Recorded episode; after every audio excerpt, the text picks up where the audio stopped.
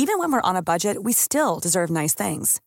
Quince is a place to scoop up stunning high end goods for 50 to 80% less than similar brands. They have buttery soft cashmere sweaters starting at $50, luxurious Italian leather bags, and so much more. Plus, Quince only works with factories that use safe, ethical, and responsible manufacturing. Get the high-end goods you'll love without the high price tag with Quince. Go to quince.com/style for free shipping and 365-day returns. The Telegraph. The Telegraph. Podcasts.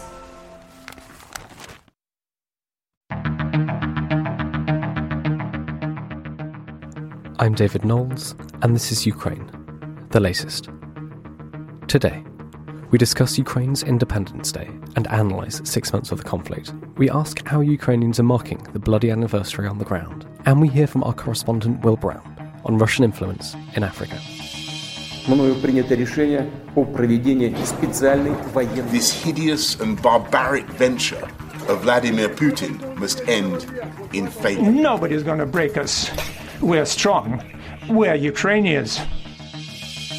Every weekday afternoon, we sit down with leading journalists from the Telegraph's London newsroom and our teams reporting on the ground to bring you the latest news and analysis on the war in Ukraine. It's Wednesday, the 24th of August, day 182. And today, I'm joined by senior foreign correspondent Roland Oliphant, our Africa correspondent Will Brown, and our guest, journalist and translator from Kiev, Alexandra Povoroznyk. I started off by asking Alexandra and Roland for the latest updates from Ukraine on this, their Independence Day. Uh, hi, hi. Thanks ha- for having me on the podcast. Um, well, I'd say that the atmosphere is, you know, at once quite tense because we have been warned that Russia might try and escalate the, you know, the situation even further. Um, and yet, I feel like a lot of people think that you know um, cowering in fear is well pretty much not no way to live um, especially at a time like this so they're sort of defiantly but also carefully trying to celebrate you know in their own homes and trying to be safe and obviously you know i feel like today's the day when even the people who are used to you know ignoring the air raid sirens I think even those people are taking them a little more seriously today. So, um, not a lot of, you know, um, public celebrations going on, but in the privacy of their own homes, uh, I think a lot of people are celebrating. May I ask, are you uh, and your friends and family, are you doing anything special today? Uh, well, we're uh, we're lucky enough to be in the suburbs, so we're a little bit more relaxed, I think. Um, although the suburbs in question, um, it's Hostomel, uh, sadly a town uh, which is now famous for well, quite tragic reasons. Um, but yeah, I think um, because we're outside of you know um, Kiev downtown, we we do feel a little bit safer, so we're going to be doing a barbecue, and um, we've invited friends over, and I think um, this is one of those days where everyone is trying to gather uh, outside of the city, maybe, you know, visit friends who are out of town, maybe just go to the suburbs because um, it's easier to celebrate there, you know, without feeling like you're putting yourself in extra danger. Well, thank you very much for that, uh, for giving us a sense of how people in Kiev are, are thinking and, and marking Independence Day. Alexandra, we'll come back to you later because, of, of course, as well as being Independence Day for Ukraine today, it's also the sixth month anniversary of uh, the invasion. Um, Roland Oliphant, can I come to you? Um, outside of Kiev, outside of the Independence Day um, uh, celebrations, what else is happening in Ukraine? What should our listeners know? Um, well, to be honest, the, the Independence Day um, event is is the key thing today. Really, it, it, today also marks six months since the start of the war, um, and there's been an awful lot of worry about um, the Russians making a point on this day, a, a doubly symbolic day. Um, government workers in Kiev were told not to come to work this week, um, to work from home. The United States told any um, any citizens who are still inside Ukraine to uh, to get out or or, or, or, keep their heads down over this week because there is an anticipation of the Russians making massive missile strikes across the country. That hasn't yet um, occurred, as far as we can tell. Um, Kharkiv over in the east is under a 36 hour curfew in expectation of this. Um, uh, the uh, the governor over there has um, put out on Telegram reports of um, a couple of missile strikes in um, in villages around there, but we I don't think we've yet seen this feared uh, nationwide barrage um, that we were warned about. But but everyone's certainly keeping keeping an eye on that. Um, President Zelensky made. Um, you know, one of his characteristically charismatic speeches um, this morning to mark this. I think it's worth it's worth just picking out a couple of quotes here, partly because it he does have this way of describing how the nation feels. Um, uh, speaking on the six month anniversary of the war. A new nation appeared on the world on February 24th at 4 in the morning. It was not born but reborn, a nation that did not cry, scream, or take fright, one that did not flee, uh, one that did not uh, give up.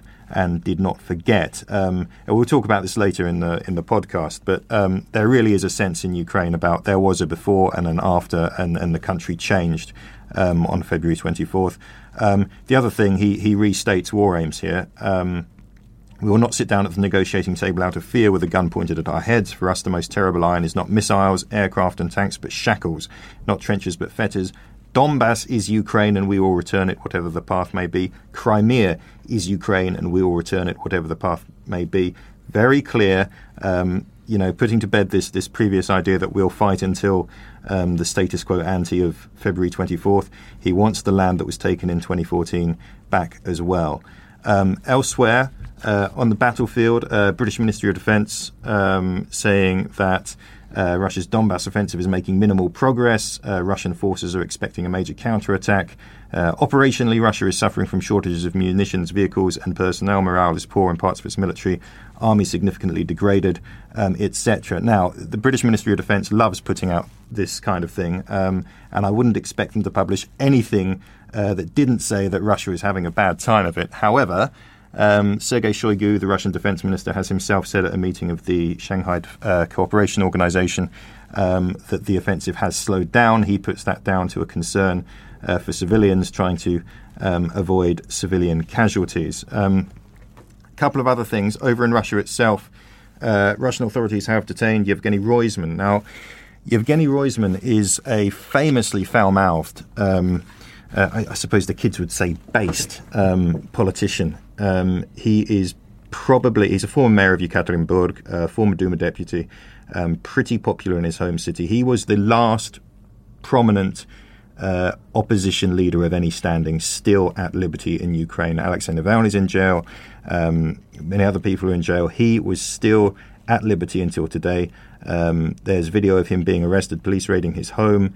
Um, he's been able to tell reporters who showed up there that he's been arrested for discrediting the army. Um, this is his quote we, we know everything about our country, nothing new. The case was opened for one phrase invasion of Ukraine. I said it everywhere, and I will say it now. Um, so basically, he's been arrested um, for calling the war a war, and he has been fined for this before. Um, Russia has banned that word.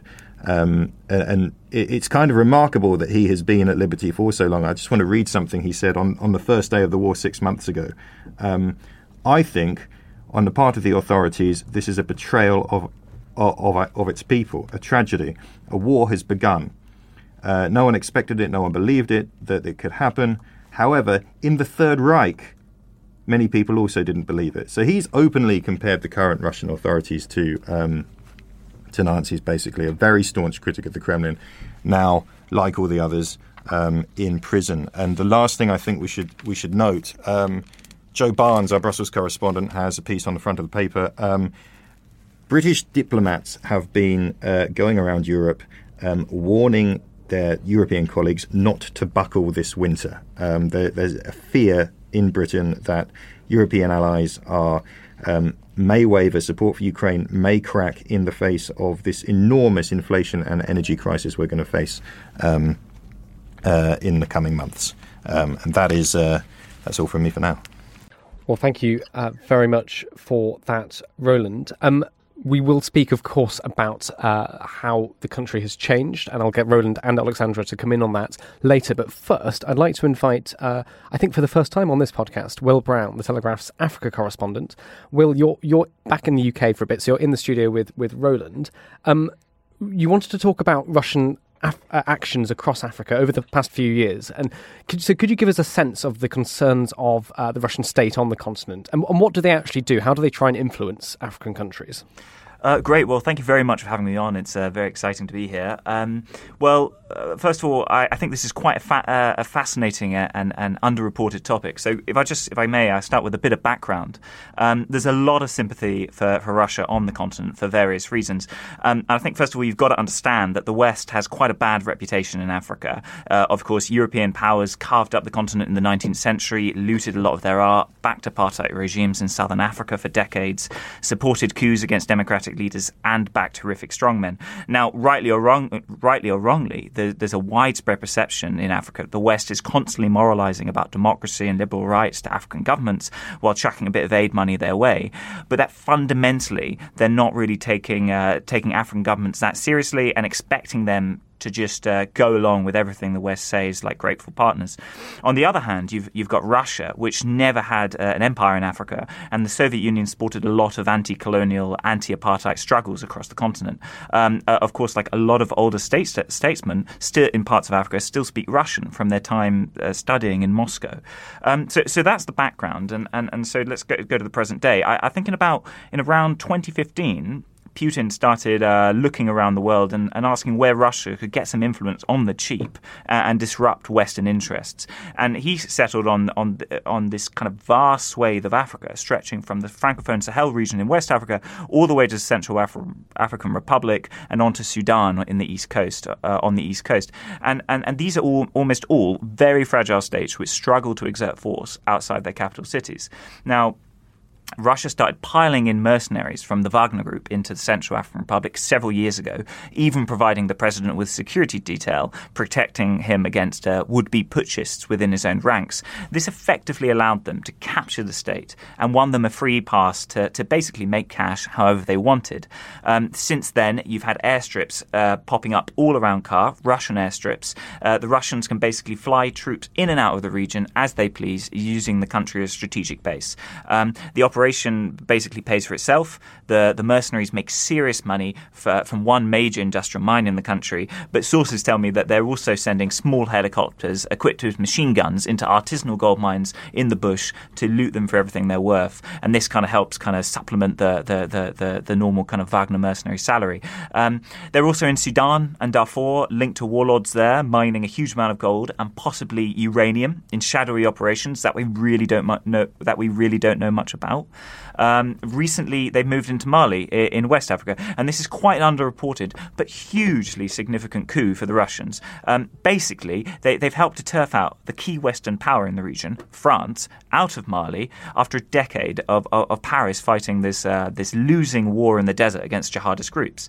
Um, and I think one thing to really stress here is one, one of the major benefits for these various African strongmen or military juntas of using these Russian guns for hire is that you don't really need you don't really get any liberal rights baggage with them. Uh, you can give uh, Wagner a mining contract or something, and suddenly you you have a decent fighting force who don't mind getting their hands very bloody with torture or, or, or mass executions. Uh, uh, of course, the, the sympathy uh, with, with, with Russia or the refusal to stand out against Russia in, in Africa isn't all to do with Wagner. Uh, a, a, lot of countries are run by more liberal-minded, technocratic governments uh, who, who, generally do not want to get involved in the Ukrainian conflict because they feel that they've got enough problems at home, and whatever happens, they're going to end up being inadvertent victims of this conflict through the massive price rises of food, foodstuffs and fuel, which um, in parts of Africa have gone up twice or even three times. Yeah. So just on that, can we can I ask what does Russia get from this? Um, they, they, you said they, they got involved. Putin decided to try and influence what was going on from around 2015 and, and before. But what what's in it for Russia in, in, in all this? Well, I mean, I, I, there's lots of things uh, for in Russia. I mean, one, it's uh, you know they're, they're, winning things by being able to disrupt the West uh, by disrupting Western interests. I think for, for, Putin, that's a victory in itself. But also, you've got to remember that, that, that Africa is the largest voting bloc in the UN General Assembly. Um, you know, every, everyone from, from Guinea-Bissau to Equatorial Guinea has a vote. Now, now Russia wants those votes to kind of back its um, back its uh, um, uh, back its agenda in the UN General Assembly. Now, there's also other things. It's also to do with um, to do with raw materials. Now, before Russia invaded Ukraine, it amassed a vast kind of war chest of gold. Now, a lot of this gold, um, we think, is from African uh, African mines, mines in the Sudan, mines in, in Central African Republic, mines in Mali. Um, so, they, they, they, you know, it's it's about amassing those raw materials they they need to make the, the to make the Russian war machine keep working. Can we talk a little bit about disinformation? How does that play out in Africa? What does Russia want people there to think and, and why? So, so yeah, the, the, Wagner Group isn't all about you know guns for hire. They they offer a full range of services, including electioneering and disinformation campaigns. Um, and then there's been reports of governments right across Africa, southern, eastern, west, and central, using these services. Um, I think a lot of the disinformation services uh, I've seen during the last five years working uh, on the issue has have been kind of centered around uh, francophone Africa, which I think Putin sees as a bit of a soft target. Uh, Russian bot accounts, you know, spread disinformation about France France, which is the, the, the traditional regional hegemon in the region. They, are spreading disinformation about what their real mission in the Sahel is. Uh, are they really there to fight jihadists, or are they really there to, to keep Africa weak and ripe for the exploitation of you know secret uh, reserves of minerals in the Sahara and, and stuff like this? And, and, this this this kind of disinformation campaign, um, it seems to be really working. You know, I remember uh, as early as 2019, 2020, we started seeing Russian flags popping up at anti-French, anti-government protests protests in, in places like Mali or Burkina Faso. That's that's absolutely fascinating. Thank you so much, Will. Can I can I ask? Can we draw some of these threads together and, and say how is this connected to, and why is it relevant to the invasion of Ukraine? Well, well, well, well as I as I mentioned, I mean, it's really about. Um, so first of all, we can look at it in terms of raw materials. So, so, so, uh, you know, as I said, Russia has amassed this vast war chest uh, of gold, mainly from kind of these weird, uh, kind of shadowy nexuses of, of different gold miners and warlords in Africa. Now, that's that's one point. Second point, um, well, I don't know. At the beginning of the conflict, we remember that President Zelensky, uh, there were assassination attempts. Uh, there was a bands of Wagner mercenaries who reportedly, some of them came from Central African Republic or Libya, who went to um, who, who went to Ukraine Ukraine, deployed to Ukraine to try and assassinate Zelensky. So, so th- th- there's links like this, but there's also th- there's links around kind of uh, uh, earlier on in the conflict. There was a major vote um, at the UN General Assembly to condemn Russia and and, and, and, and to kind of tell Russia to w- withdraw unilaterally from Ukraine. Um, now, quite a few African countries uh, either boycotted that vote or or or, or, or officially abstained. Uh, it's called because they didn't want to kind of come out on either side. Thank you so much for all of this, Will. There's so much to get into here. Um, Roland and Alexandra, do you have any questions for Will? Um, questions. Um, thank you, Will. Um, we're sharing a studio, by the way, so I apologise if you could um, hear me doodling um, as he was speaking. Um, I think I, I, just wanted to pick up on what he said about you know all these African countries not wanting to to come off the fence. if you say, I mean, part of it I think is definitely, as he said, kind of historic sympathy um, right. I mean, I, I I've haven't worked in Africa as much as Will, but you know, colleagues I have worked with in, in Southern Africa have been sending me articles um, in newspapers, and I read them, and it's just dripping with this sense that you know Moscow was the liberating force who helped us out back then. Um, so I think you know that that relationship is still there. That was neglected for very many years by the Russians. Um, Russia is back in Africa and trying to rebuild from from from quite a low base. All of those connections kind of decayed over the past um, couple of decades, but they they are putting in some effort. But there's also a practical there's a practical point here. So Ukraine and Russia together provide about uh, is it half of the wheat um, used by the World Food Programme? Um, almost all of that wheat that we were talking about coming out of you know trying to get wheat out of Odessa that was all going to Africa. Um, it was going to East Africa. It was going to um, to Egypt, um, places like that, and I mean, Vladimir Putin sent um, Valentina, uh, sorry, sent, sent, sent a number of people um, touring African capitals just just a few weeks ago, um, Zimbabwe, Mozambique, South Africa, um, saying, "Look, we're going to make sure you get the wheat that we've promised." Um, so yes, very much, um, a, you know, an active diplomatic game for the sympathies of of those countries. Thank you very much, uh, Roland. O- Alexandra, just wondering, is there anything from you on this? Yeah, sure. Thanks for the fascinating insight. Um, I just wanted to ask, in your opinion, um, I've noticed, uh, you know, there's a lot of outlets and just individuals, um, predominantly English-speaking ones, who are trying to tackle this sort of Russian disinformation online. But um, as I think uh, you said, a lot of um, Russian disinformation is specifically targeting Africa and various African countries. Do you think um, Western media or, or, just you know just people online, um, for lack of a better term, are doing enough to sort of you know debunk all of this propaganda, or do you think it's something that we're you know we're missing and overlooking, and which could have you know bad consequences potentially? So I, I, first of all, I just want to say uh, fantastic points from both of you, and, and I think your point just now is, is is absolutely key. I think we are missing this. You know, a lot of this dif- disinformation is not really targeted at, at, at, at um, you know at, people in the West. A lot of it is focused in on, on people in developing countries in Africa, and I think I, I, think if you look to countries like Mali, like Burkina Faso, even Kenya, where I'm, I'm currently based, um, you know, th- this stuff this stuff is there and this stuff is working. And I don't think uh, uh, Western kind of uh, Western countries, Western governments have really woken up to to, to just how far and uh, this stuff is going. Yeah. Well, thank you very much, Will. Uh, anything more from Roland and Alexandra on this? I, I just wanted to ask Will. I mean, is is there a sense in which African publics, for whatever reason, are more receptive to this than others? Well, that's it's, it's a difficult uh, question to to answer. I think that I think that Russia is very carefully and very cleverly tapping in to a fiercely patriotic. Um, a fiercely patriotic uh, discourse, um, one which kind of holds the, the French or the British or the Belgians or the EU, whatever you like, in, in, in, in, in disregard. And they, they, they and this kind of anti they're tapping into this anti-colonial mindset which which which which which is working frankly and um, yeah and do you think just just just to follow up on this because this is this is the big question um, I see a lot of talk and I cover a lot of um, a lot of stories around the world about Russian influence. Okay, so you, know, you go down to the Balkans and people will talk about you know Russia has its foothold in Serbia or whatever, or, or go anywhere in the world, you'll, you'll, you'll come across this. One thing you often hear when you put this to Western officials, like, okay, you know, there's this panic, maybe the Russians are playing around, but look at look at the stats, look at the money. Like, what is Russia actually offering, and how much of, of this propaganda is backed by real hard, um, hard cash, hard support? I mean, on the whole, is the is the um, uh, the weight of influence still um, with the West or not? Well, I think I think actually, if you look at, for example, the supply of weaponry, um, I think I'm not mistaken in saying that Russia is the largest supplier of weaponry and, and, and, and uh, to, to, sub-Saharan Africa.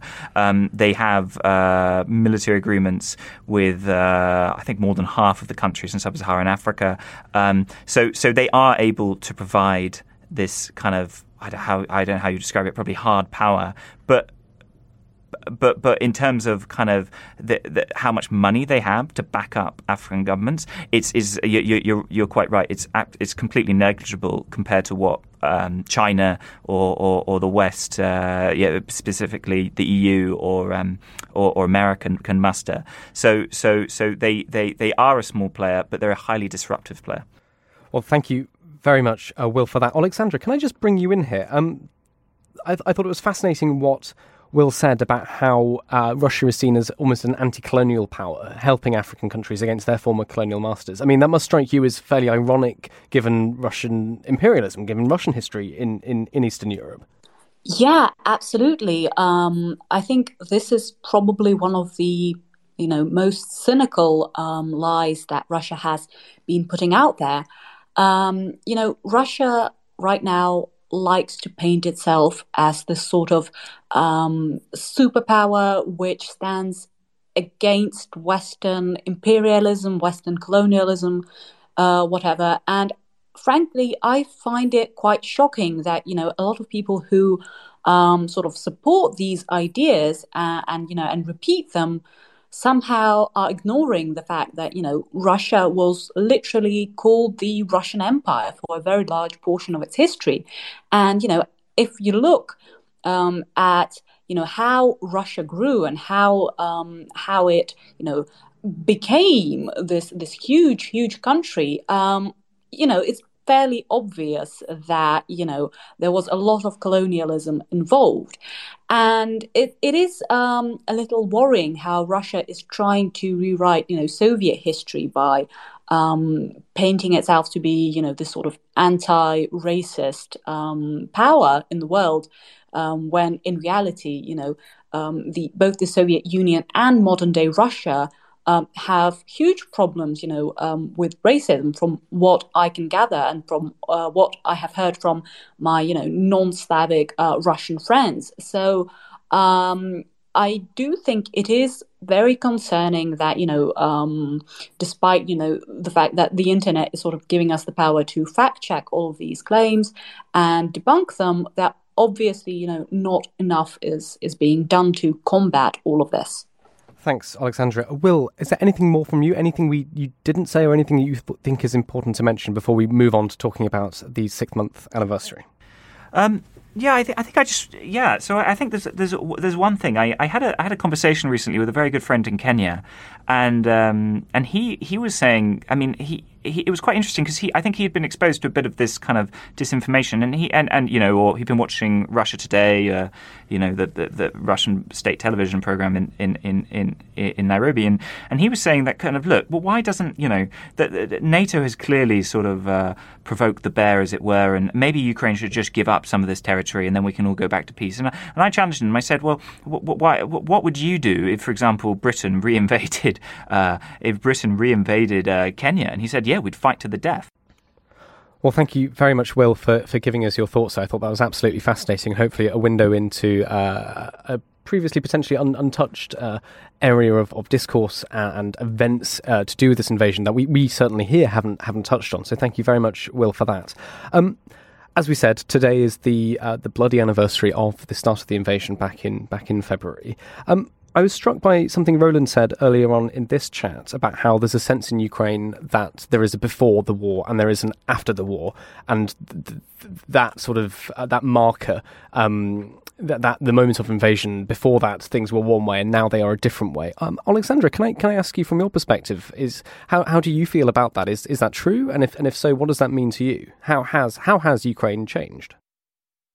Obviously um, it has changed. Our society has changed a lot. And you know some people uh, i've seen a lot of ukrainians um, write on social media that you know uh, essentially in back in um, 1991 we were you know given sort of our independence um, uh, on a platter. But now uh, is the moment in history when we are you know actually fighting for it. So you know as if we were sort of given our independence um, in advance, and now we have to pay for it. Um, I don't. I wouldn't necessarily um, agree with this point of view because you know even before um, the '90s, Ukraine has had a very long tradition of you know fighting um, for its independence and resisting sort of various attempts by Russia and you know other actors um, of invading us and, and sort of uh, trying to um, abuse our people, for lack of a better word. Um, so I don't think that's you know that's a very precise description, but for a lot of people, it does certainly feel that way. Um, you know, I think a couple of years back, uh, my husband and I were talking about how you know how we're sort of he was sad that Ukrainians don't really uh, celebrate Independence Day. Um, you know, as much as say Americans celebrate July the Fourth. And he was saying, well, you know, why don't we have these traditions? Why don't, you know, our shops carry sort of Independence Day merch or something? You know, I'd, I'd, you know, maybe like to have a party on that day. And, you know, we thought about it and we sort of said, well, yeah, it's sort of more like a formal holiday, which isn't really, it doesn't really capture the hearts and minds of, you know, regular Ukrainians. And this year, you know, despite the fact that, you know, most Ukrainians uh, are sadly not in a position to really, you know, go, go all out and celebrate, um, you know, in, I don't know, in the middle of Kiev because it's dangerous. Um, I think a lot of us would like to do that, and I think that this year is, you know, is the year when this sort of holiday, which for a lot of people seemed like a formality, um, because you know a lot of people especially from my generation, um, we had sort of, you know, felt that our independence was, you know, something that, you know, we we had unconditionally and something that nobody would be trying to actively take away from us. And you know, um, a lot of the stuff we heard from our elders about how you know how Ukraine has had to fight for its independence. It, it, sounded like, you know, like history, like something that would probably not be repeating itself.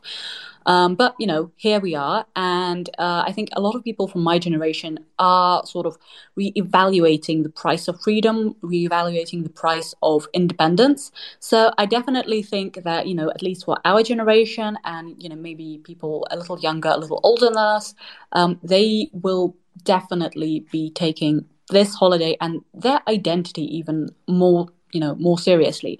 A lot of people have switched to talking um, ukrainian more. I i do notice this. And you know if um if even five or ten years back um, saying that you're you know that you were a ukrainian uh, patriot that you know for a lot of people for a lot of younger people it sounded you know a little sort of cringy and um, something that you know you wouldn't you know say or, or post about that on social media. But as a result of the invasion even the sort of people who didn't really see you know um, their ukrainian identity as something very important to them they have i feel you know reevaluated that. And they are sort of you know reclaiming their own identity and the language and you know showing a lot more interest in this Roland, can I bring you in at this point as well? I mean, you've been tra- you've been travelling Ukraine, reporting from it and on it for, for many many years now. Um, wh- what's your reaction to what to what Alexandra is saying? I mean, I, I, I see what she's saying. I mean, it's it's a funny business because I think I, I, I've got a lot of sympathy for what um, President Zelensky said in his speech. Um, you know, I, I, think there is a sense that um, a country was kind of reborn, um, and, and and it's a bit of a you know it's it's a bit of a hackneyed, corny phrase, I suppose, and and and, and, there's ways you can nitpick, but you know, genuinely, um, the way that country just came together, the way that country refused to buckle. Everybody, everybody thought they would buckle. I mean, most of the Ukrainians I know, I, speak to them, and they say, uh, "Yeah, well, I'm surprised we're still, you know, after three days and Kiev hadn't fallen, they were surprised." Um, it's, it, really is, really is a, a, remarkable thing to witness. But you know what? It's not. It's, it's kind of not the first time. I mean, I remember 2014 um, being down on the um, on the Maidan in Kiev, um, witnessing that revolution kind of building up to its crescendo from kind of you know a low key kind of protest to a bigger protest to to a full on proper bloody revolution, um, and, and, and the same kind of spirit. Um, on display, and, and amongst certain people you spoke to, there was always this sense of of a tradition of.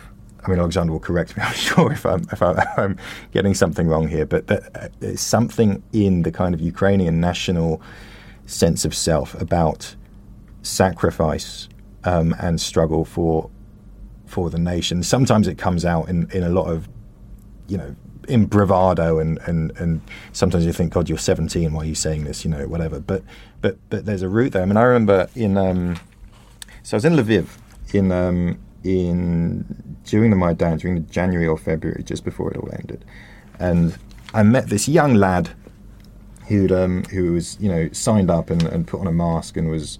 Um, he hadn't actually gone to Kiev, but he was like, "Yes, I'm, I'm, I'm going to fight." And I told my brother to stay back because you know we have a tradition. He, he quoted this song by a famous Soviet Russian um, Soviet Russian rock star called Victor Tsoi. It's this fantastic, fantastic song. Um, and, and one of the lines is, uh, I will return as soon as I can. I'll return home as soon as I can um, with my shield or on it. And he quoted that at me and he said, that's, that's who we are.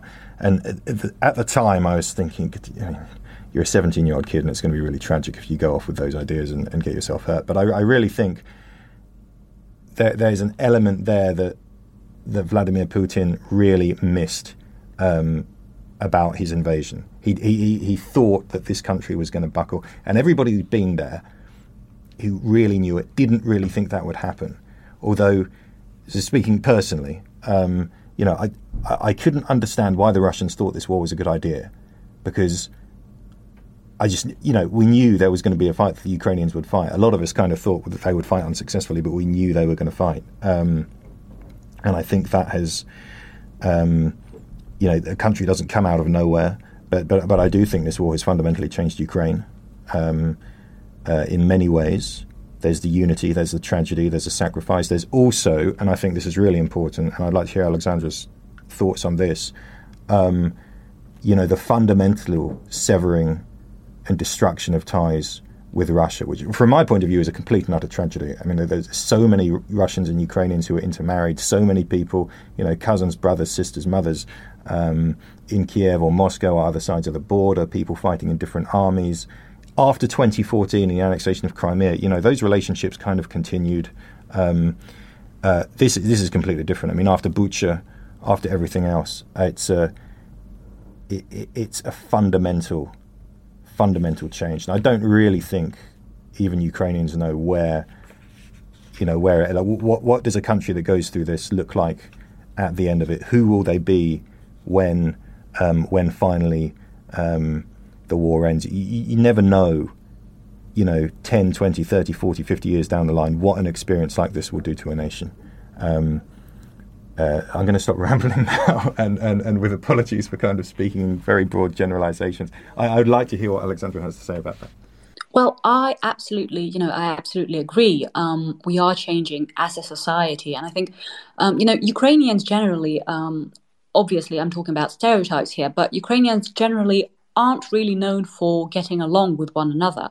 I think, you know, we have these um, jokey phrases about how, you know, if you get three Ukrainians um, in a room, you know, you'll have two presidents um, because, you know, each one you know has his own ideas of of you know of what leadership should be like and you know we argue as a society we argue a lot and, um, you know, I think uh, something that a lot of Westerners don't really uh, notice um, is that, you know, when especially when they say things like, you know, Zelensky uh, is forcing Ukrainians to fight or, you know, whatever, this kind of nonsense.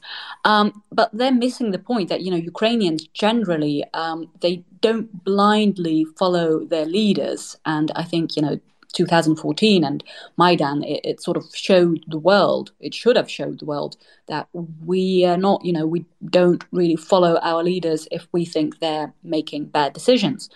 Um, and so it's, you know, it's especially fascinating for me as someone who's, you know, who's been on Ukrainian social media uh, all of my life. And, you know, there's, there's new sort of arguments and scandals and things going on um, every single day. But ever since the war started, I think that you know Ukrainians have been a lot more. You know, um, of course, we still argue, but I think our criticism is sort of much softer, and we're a lot more understanding of one another. I think that you know when Zelensky um, when Zelensky won the election, a lot of the people who voted for Petro Poroshenko, they you know they had this sort of hypothetical uh, nightmare scenario in their heads, which they would you know talk about relentlessly, and they would say that you know well what if you know Russia uh, invades? What if there's a full scale invasion? You know uh, Zelensky he he you know he'll buckle down, he'll he'll won't you know fight, um, and you know Ukrainians would go on and accuse each other of saying, you know, that in you know the event of an attack, you are definitely going to you know betray everyone, and you're not going to fight because you're not a fighter. And I think up until the 24th, you know, um, probably you know each family in Ukraine would you know glance suspiciously at their neighbors and think well you know we are definitely going to fight. But those guys those guys you know they're not strong enough. They're you know they'll be the death of us all. And you know to our surprise it turns out that everyone was willing to fight. And Zelensky you know you know uh, despite the fact that you know there's a lot to criticize him for um, and I personally don't agree with you know all of his decisions, but he has you know turned out to be a much better wartime leader than a lot of people could have hoped for. And so I think for me, it's, it's just genuinely fascinating because for the first time in my life, I'm seeing Ukrainians actually agreeing, you know, with the decisions made by their government, or you know, agreeing with um, decisions made by know local governments, and sort of um, agreeing with one another. So it, it is fascinating, and obviously, this entire experience is horrifically traumatic, and you know, I'm sure that it will have sort of um, there will be a price to pay for all of this, and we're all stressed out and going through terrible things right now. But also, there is a sense of unity, and I honestly don't know how long this will last because you know um, we had a similar sense of unity um, during Maidan, but obviously it didn't really last all that long. So I do think Ukrainians have this sort of weird ability to unite and to fight really, really, really bravely. Um, you know, when push comes to shove, and then you know spend all of the peaceful time sort of arguing amongst ourselves. So I am also you know very curious um, as to what you know what re- what will result from all of this, and you know, um, as I've you know I've studied sociology at university, um, so from that perspective, I'm you know also very curious as to what effect um, the war and you know the the aspect of social media in the war and you know all these new connections all of these new sort of informal institutions that have um, arisen from all of this all of these you know these people who have gotten uh, amazing experience as volunteers as you know who've had to learn so much over the past couple of months you know what kind of society will be born from all of this and you know there's only one way to find out. So um, we'll just have to keep on, you know, keep on uh, doing our thing and and looking at what our society turns out to be like. Thank you so much, Alexandra. We're starting to come to the end of our time, so I've just got two questions. Um, Roland, you, you you mentioned just then that you thought before before the invasion, um, you know, you thought it'd be a terrible, terrible stupid decision by Russia to, to go through with it.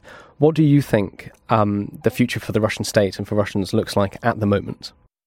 I think it looks really grim. I mean, we, we talked earlier about the arrest of Yevgeny Roizman. I mean, not really a surprise. He was probably protected by his popularity in Yekaterinburg so far. Um, but, you know, the, for, for, for, kind of as long as I was living and, and co- you know, covering Russia and living there, there was, it, it wasn't you know, people would talk about, oh, is Putin a fascist? And you'd get these kind of very pat um, opinion pieces appearing in, in you know, the God bless them, New York Times opinion pages or, or, whatever, you know, saying like, well, if you look at Weimar Germany, etc., etc., and you'd read it when you're in Moscow, you say, it's ridiculous. I mean, what are you talking about? This is not, you know.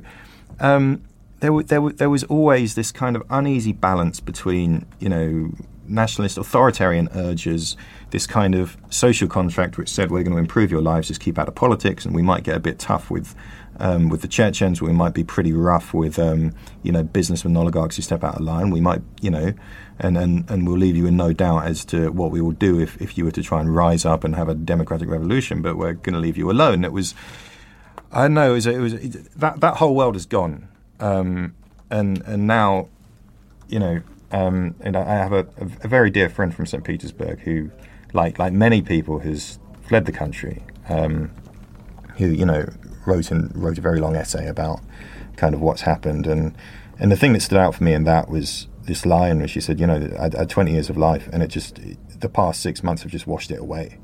Um, I think you know, Russia's fundamentally changed. What happens when it comes out of it? You know, I don't know. I mean, there, there, there is this this idea that if the Russians lose this war, um, Vladimir Putin's regime can't survive. Um, I don't know if that's true. I don't know what defeat looks like. I don't know um, what he can spin or what he can't spin to survive. I don't know whether, if he does go, whether he will be replaced by, um, you know, people from the same kind of crazy hardline camp or, or, or somewhere else. Um, Russians have, if we're going to talk again in outrageously offensive stereotypes. Um, I think one of the differences that that you can draw between Ukrainians and Russians generally is that you know Ukrainians never had a problem about going on the streets and and having you know how many revolutions have they had in the past thirty years, right? Russians are very averse to that. Um, you know they, they, they, they really don't like revolutions. Um, that's one reason, and Vladimir Putin played on that really well. No one wants to go on the street um, and have to force a change of power um, in that way. They're, they're, they're very conscious of how Um, you can have a revolution, and you know you, you can get rid of the czar, and you know end up with Lenin, um, and it's not necessarily a change for the better. Um, but I, you know, it's it doesn't look good. That that Russia of the past 20, 30 years has gone, um, and I think you just have to look at the economic impact of this war. We're now in a we're now in basically a war of economic attrition between the West and Russia, um, and the West is hoping Russia's horrible economic attrition is going to crack the Kremlin before the horrible economic attrition we're about to undergo with the with the gas crisis um, cracks us. Um, that's what's basically going on, and I think I'm more deeply worried in the very long term. I'm more worried about what's going to happen to Russia than to Ukraine because I think in my heart of hearts, and I may be completely wrong, I, I kind of think Ukraine is going to emerge from this war as a single whole state. Um, and I, I, kind of, I kind of think they're probably going to win. Um, but the fate of Russia, I think, is, I think, is really grim. I, I'm, I'm just very pessimistic. I don't know what's going to happen, but I don't have a good feeling about it. Thank you very much for that, uh, Roland Oliphant. Um, we've come, I think, to the end of our time. Alexandra, would you like the final words then? I mean, I sort of deliberately asked Roland about the future of Russia because I want to end with the future of Ukraine. It's something you touched upon a little bit um, in your answer previously, but I, wanted to know on Ukrainian Independence Day and also the sixth month anniversary of the invasion, what, what do you want the, the future for yourself, um, for your friends and family to, to hold in, in Ukraine? You know, I totally agree with everything that Roland has said, except for, you know, um, I would like to clarify that I definitely think that Ukraine will win. It's, you know, it's not a question of probably, it's not a question of maybe. I think that, frankly, that's the only option we've got because Ukraine will either be independent um, or there won't be a, Ukraine. Uh, so, yeah, um, I, I do hope that we, you know, it's not even a question of hoping. I, I know in my heart of hearts um, that we will, you know, keep fighting up until the very end. And we have to win this thing because, you know, otherwise um, the alternative is just too horrifying to imagine.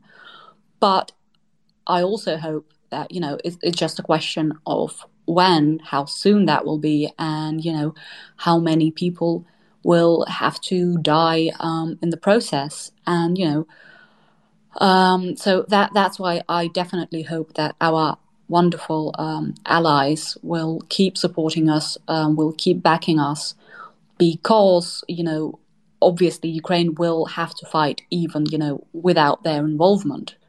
Um, but the price of that uh, will obviously be horrific. So so yeah, um, you know, I definitely feel that, and I think that's you know the the majority of the overwhelming majority of Ukrainians are you know 100% sure that Ukraine will emerge victorious because because you know we've seen um, what happens in Mariupol and Bucha and Hostomel, and you know we know that you know as as our president said that we're not afraid of missiles but you know being occupied and, and, tortured and not being free that is something that horrifies us so you know n- not a very optimistic note too but um, yeah i definitely feel that ukraine has no choice but to emerge victorious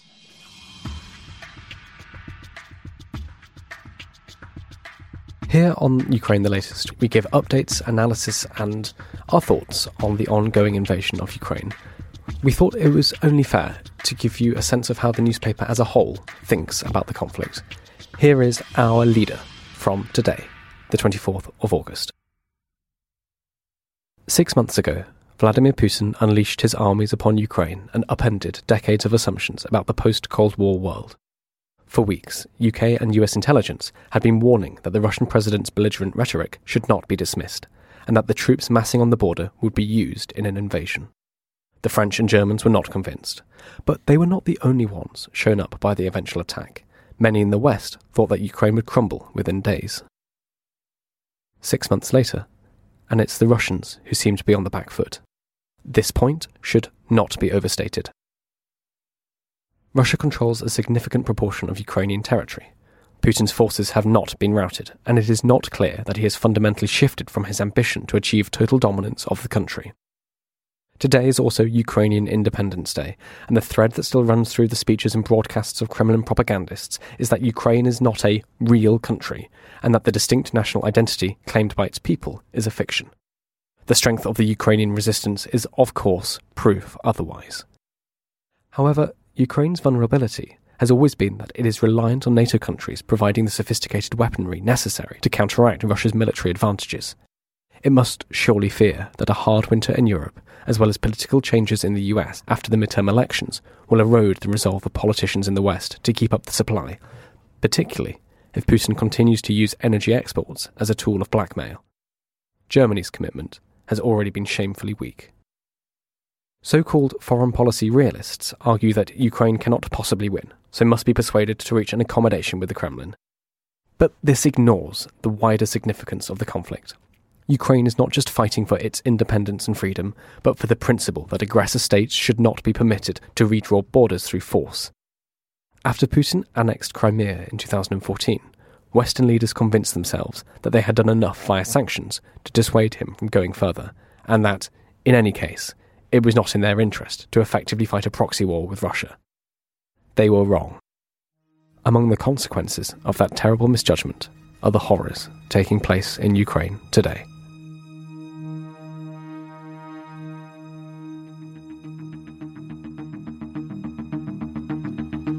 Ukraine the Latest is an original podcast from The Telegraph.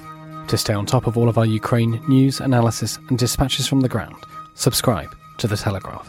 You can get your first 30 days completely free at telegraph.co.uk slash audio.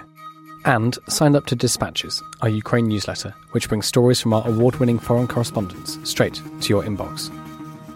You can listen to this conversation live at 1pm each weekday on Twitter Spaces. Follow The Telegraph on Twitter so you don't miss it. If you enjoyed this podcast, please consider following Ukraine the Latest on your preferred podcast app. And if you have a moment, leave a review, as it helps others find the show. You can also get in touch directly to ask questions or give comments by emailing podcasts at telegraph.co.uk. We do read every message, and we are especially interested to hear where you are listening from around the world. Ukraine the Latest is produced by Louisa Wells and Giles Gear. And today on Twitter, Gemma Farrell.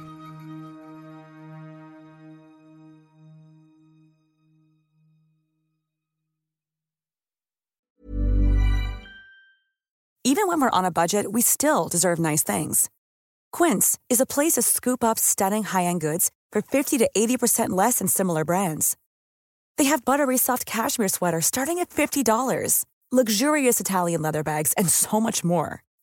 Plus, Quince only works with factories that use safe, ethical, and responsible manufacturing. Get the high-end goods you'll love without the high price tag with Quince. Go to quince.com/style for free shipping and 365-day returns.